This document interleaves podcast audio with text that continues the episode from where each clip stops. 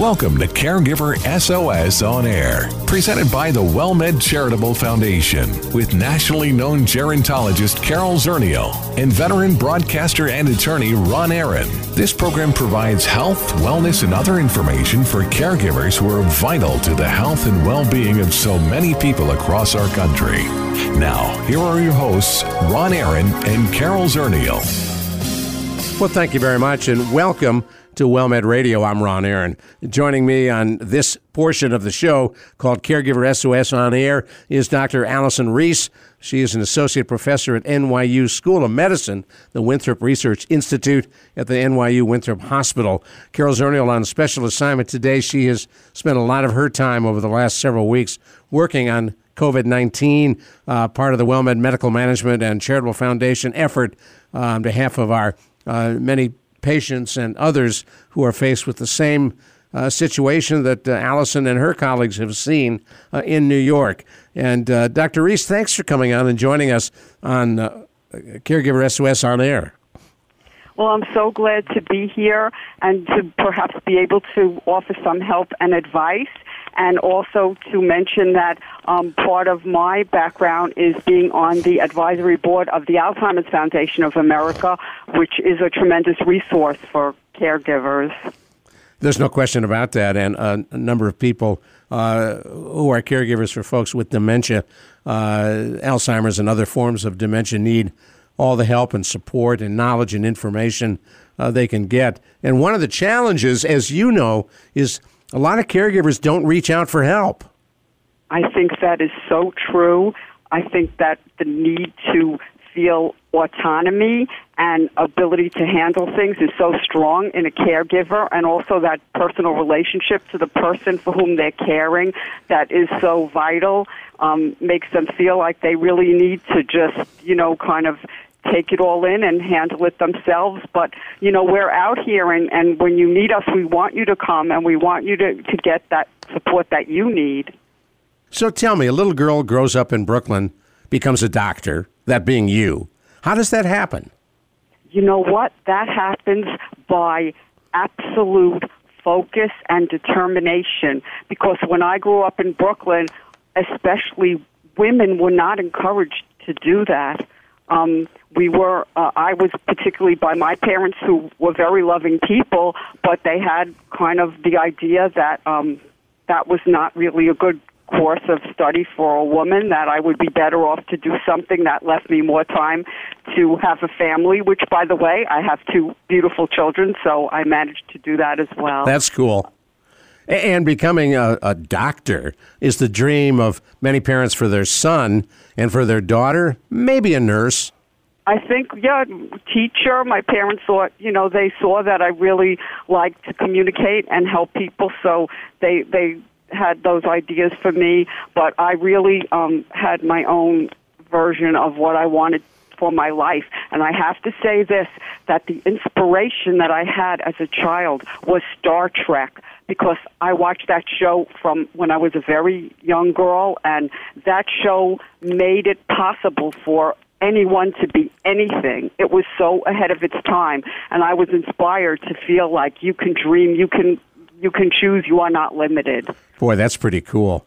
And one of the things that knocks me out about your background and experience, you're not only a physician, but a scientist, 25 years experience in basic and translational research, did a residency in internal medicine, but you've devoted a lot of work to the cell and molecular biology and to degenerative diseases like Alzheimer's. And you said something to me that's certainly understandable, but very sad. A lot of that research across this country is on hold while we look for an answer to COVID-19 and the norovirus. That is correct, because right now we are putting every bit of our energy and our efforts and funneling that into research and treatment of this pandemic. So a lot of our labs are closed, and our people are being funneled into other areas. So I'm 100% COVID-19 work right now, and I understand the need to do that. And I've had to repurpose myself, which is a challenge as well, to, open up to something that's different and learn and work on something that's outside my general comfort zone. and doing that because that's where I'm really needed. But I want to see the world go back to some semblance of normal and back to my work of trying to find a way to cure and treat Alzheimer's disease. I've got a good friend who is a specialist in pain and patients dealing with pain. She's a physician, Dr. Lynn, who said to me the other day, we were talking about just what you're talking about. I want it the way it was. And then she laughed and she said, the sad thing is the new normal will never look like the old normal. Everything's going to change. I think so. I think a lot of things that we did and took for granted are going to have to be, you know, relearned in new habits. Just the other day, you know, I went out to take out my trash and I didn't put the mask on. And I realized that I didn't put the mask on. And I ran back in the house. And I realized that, you know, for the foreseeable future, I'm going to have to now really retrain myself. And that mask has to go on before I go out the door. A couple of weeks ago, we interviewed a woman who works for a large bank here in San Antonio, where I'm based, and she laughed and she said, of all the things she thought she would never tell a bank customer, remember when you come to the bank, wear your mask. You know, I thought of that, too, because when I went to the bank and then they look at your driver's license to identify you, right. And I'm thinking to myself, well, are you sure it's me? And if you wear sunglasses, you're in bigger trouble, right? Exactly. Well, I want to remind folks who may have just joined us, you're listening to Caregiver SOS on air on 9:30 a.m. The Answer. I'm Ron Aaron. Carol Zernial, our co-host on Special Assignment. We're talking with Dr. Allison Reese.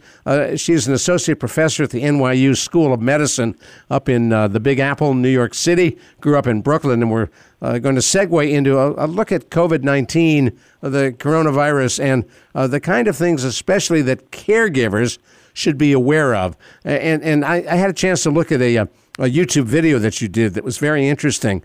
And for those who are listening who may be caregivers, Dr. Reese, what are the kind of things they should think about in this new normal? Well, you know, one of the biggest issues is how this is a moving target. And if you're following the news and the media and the updates, that things are changing as we learn more. And as I'm working on learning about it for myself, I'm actually writing up a whole telemedicine manual with my colleagues on how to treat COVID-19. You have to find the things that are kind of enduring, that you need to know that haven't changed. And the important things are to avoid the spread of the virus. It is very contagious, no matter what way we look at it and what new studies come out. It's really clear that it's contagious. And not only that, it is contagious several days before a person shows symptoms, and some people won't ever show symptoms. There's a lot of viral shedding that goes on. The primary way that it is spread is through droplets in the air, because when people sneeze or cough or speak, the spray of those droplets gets into another person's respiratory tract, and they can catch the disease.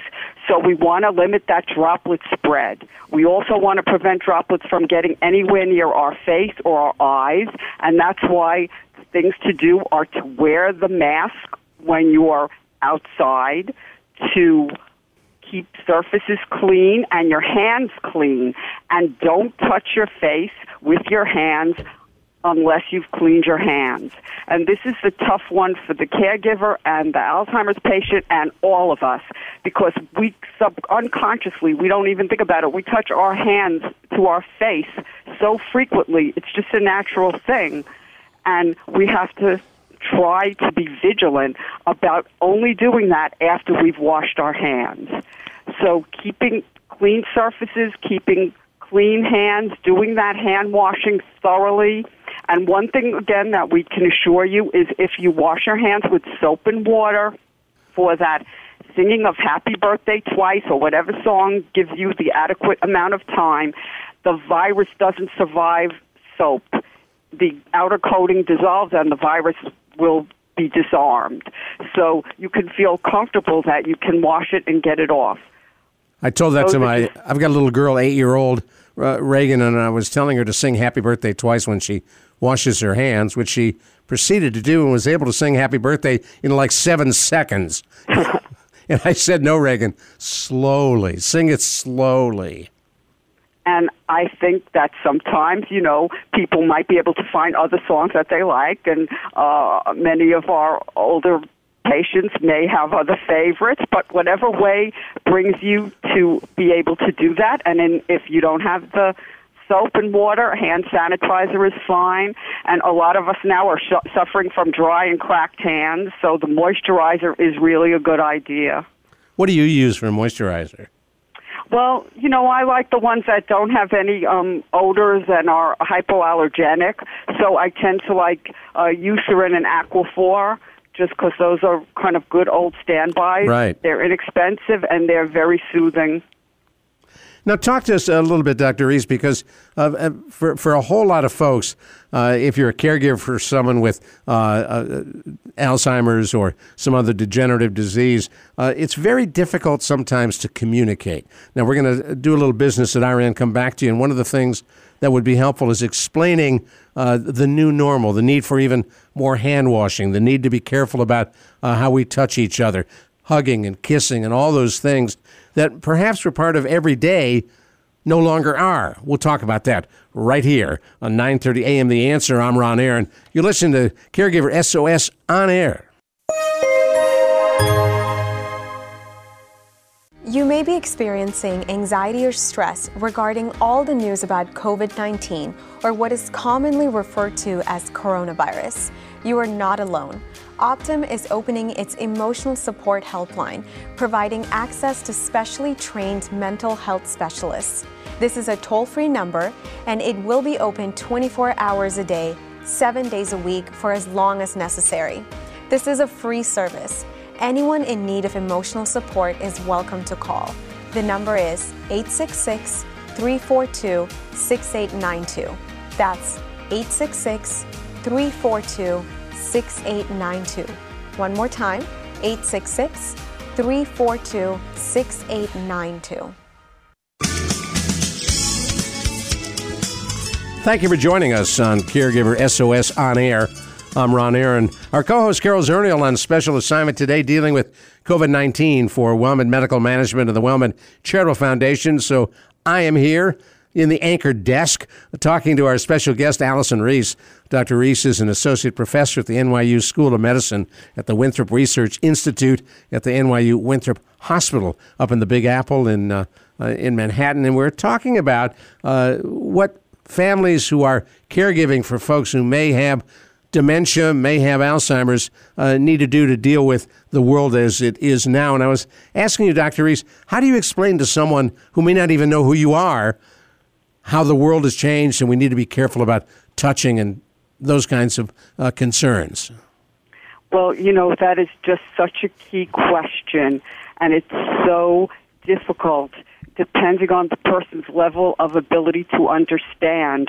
You know, it's something that I think the caregiver has to adjust to that level and try to do it in a way that is comforting, in a way that is as clear as possible to adjust to their ability to absorb the information. And the most important thing is not to spread fear, because people are very emotionally tuned in. I think that if you are a caregiver and you're with someone many hours a day, they can sense you're upset. They can feel that vibration from you of anxiety, and that is something you want to try not to communicate. So I think the idea is to incorporate these new things into routine. We all need routine. It's very comforting. And so but the routine has changed from what it was, right? Right. So I think that you have to try to just assimilate into the normal routine new things that might be a little upsetting at first, but you have to do it in the best way that you can. And people also are adaptable. You know, there's flexibility, so you're starting a new pattern. I mean, we always wash our hands. Most of us wash our hands before meals, so we're kind of doing something additive. We're bringing in washing hands a little more frequently. We're wearing the masks. The mask is a new thing, but how can we maybe make the mask a little less daunting? Maybe we can decorate masks. We can find, I know I've seen online, beautiful masks, masks that reflect something that the person loves. They have all different patterns and all different characters and things on the masks. I think it really is having a sense of how much can that person absorb and how can it be brought through without causing so much disruption. Because you do have to balance, you know, what you do to help a person that is not going to upset them and make the situation worse. So that's really, you know, the way to do it, to try to introduce it in a calm way and explain it as best you can, again, without frightening, and bring in the different aspects of this that maybe also tie into something that they enjoy or something they like. That's good advice. Let me go into the lab with you now for just a moment, because you mentioned that you have been transitioned from the work you were doing in the Alzheimer's research field, looking at COVID-19. And I have this vision of you with a little Petri dish, and you're stirring stuff in there, trying to find the answer to COVID-19's, whether it's a vaccine or a treatment. That's probably not what you're doing. Well, you know, it's not. It's not that inaccurate. In other words, what I stir, though, at this point is the vision. So in order to do experiments like what we do, which my lab does experiments, we have little Petri dishes and we grow cells and we do all these experiments to try to figure out different problems. So I have to do it first as a thought experiment. So I think about things like COVID-19 in the lung, which is where, you know, it's causing a lot of havoc. The COVID in the lung causing pneumonia. This is often the cause of the worst cases that lead to being on the ventilator. So what I'm trying to do is put together a system using human cells in a dish to mimic the lung. So the main pieces of the lung would be the epithelial lining cells in the lung, the white blood cells in the lung, and then the endothelial cells from the blood vessels. So what I would like to do is take those three, grow them together in a dish, and then use the medications that we're testing to see how they work on COVID infection in these cells, to figure out what drugs work best and how they work so you can make the drugs even better. So that's kind of in a nutshell the lab aspect of what I want to do.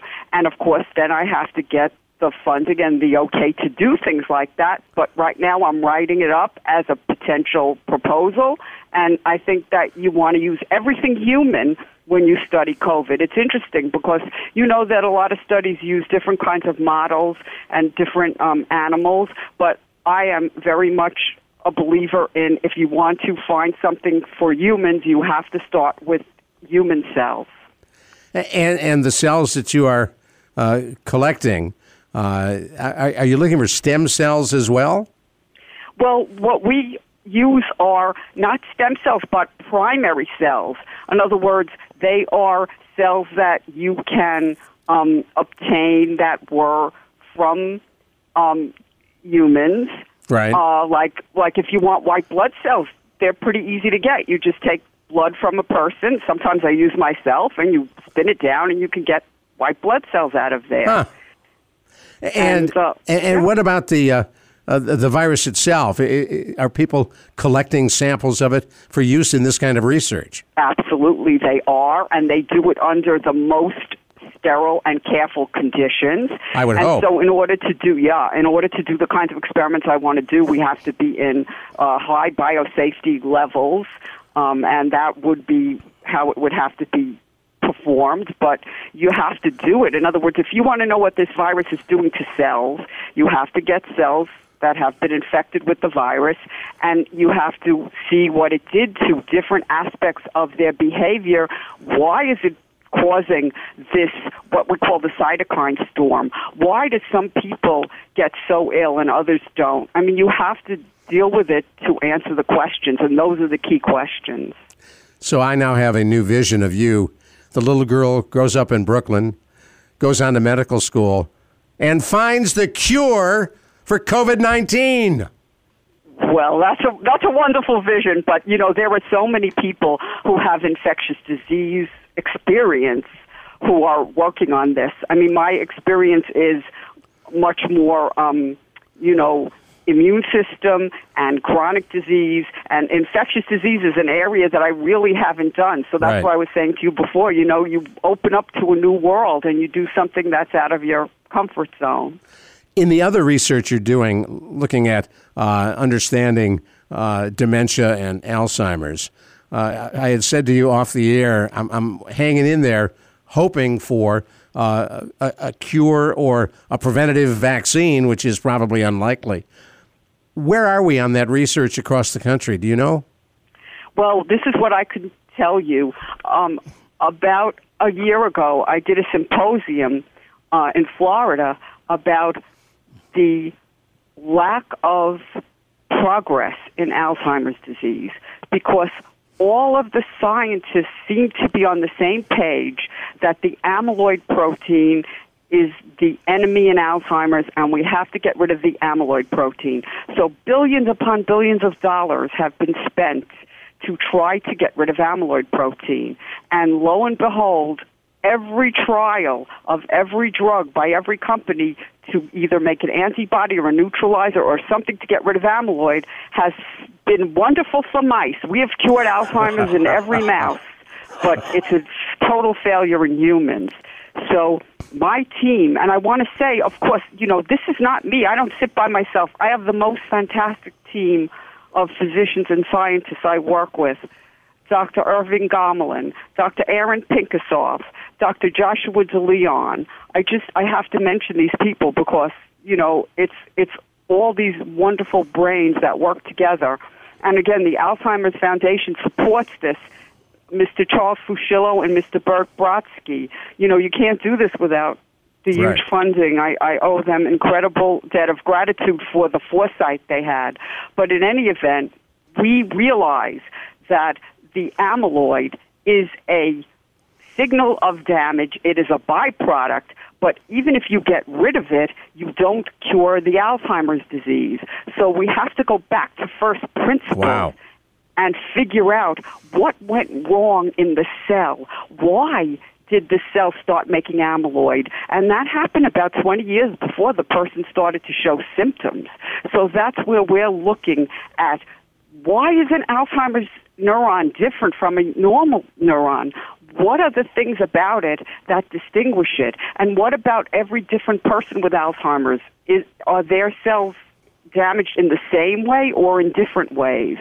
So this is where I think, I hope that this is being recognized, that we have to go in this new direction. And in fact, a few weeks ago, I think the Washington Post had an article that said some of the things that we've all been saying for years, that we have to do something different. Yeah, it's interesting as I listen to you and talking about how we have cured dementia in mice, which is a good thing if you're a mouse. I used to carry a little cartoon around in when I had a wallet. I don't carry wallets anymore. I just carry $1 or $2 for the bus. When I carried that cartoon, here's what it was. Two mice talking to each other. They're sitting in a cage, and they're surrounded by stack after stack of saccharin, the old artificial sweetener. And one mouse says to the other mouse, I liked it better when we smoked. There you go. So mice have been cured of dementia, thank God. They have, and, you know, they ate tons of saccharin, and a few of them got cancer. Right. I know. Yep.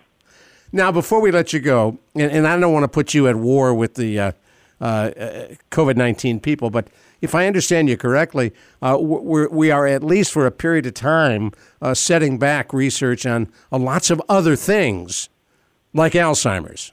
I think that is a fair statement, and I think you may know, I don't know about what is happening in Texas, but in New York, around here, a lot of people also delayed their chemotherapy and other kinds of surgeries and other things had to be, you know, put to the side because this just took over. It's terrible to have to make those kinds of decisions. I'm not the decision maker in these issues, but this is a consequence.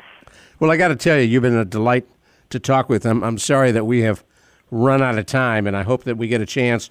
We're going to keep your number handy and get you back on as more and more of this story breaks in the news. So, Dr. Reese, thank you for coming on Caregiver SOS On Air. Thank you so much. It was an incredible pleasure and honor, and I'm happy to talk to you anytime. Thank you. I'd like to come and buy my bagels fresh from Brooklyn. Oh, we have the best bagels, but the stores are all closed now. I know you do. All right, got to run. Thank you, Allison Reese, a physician up at NYU. Thank you. I'm Ron Aaron. This has been Caregiver SOS On Air on 9:30 a.m. The Answer. You've been listening to Caregiver SOS On Air, an exclusive presentation of the WellMed Charitable Foundation. We welcome emails with suggestions and comments on this program at radio@wellmed.net. Join co-hosts Carol Zernial and Ron Aaron next week for more on caregiving, improving the health and well-being of caregivers and their care recipients everywhere. For more on caregiving and podcasts of our programs, visit caregiversos.org.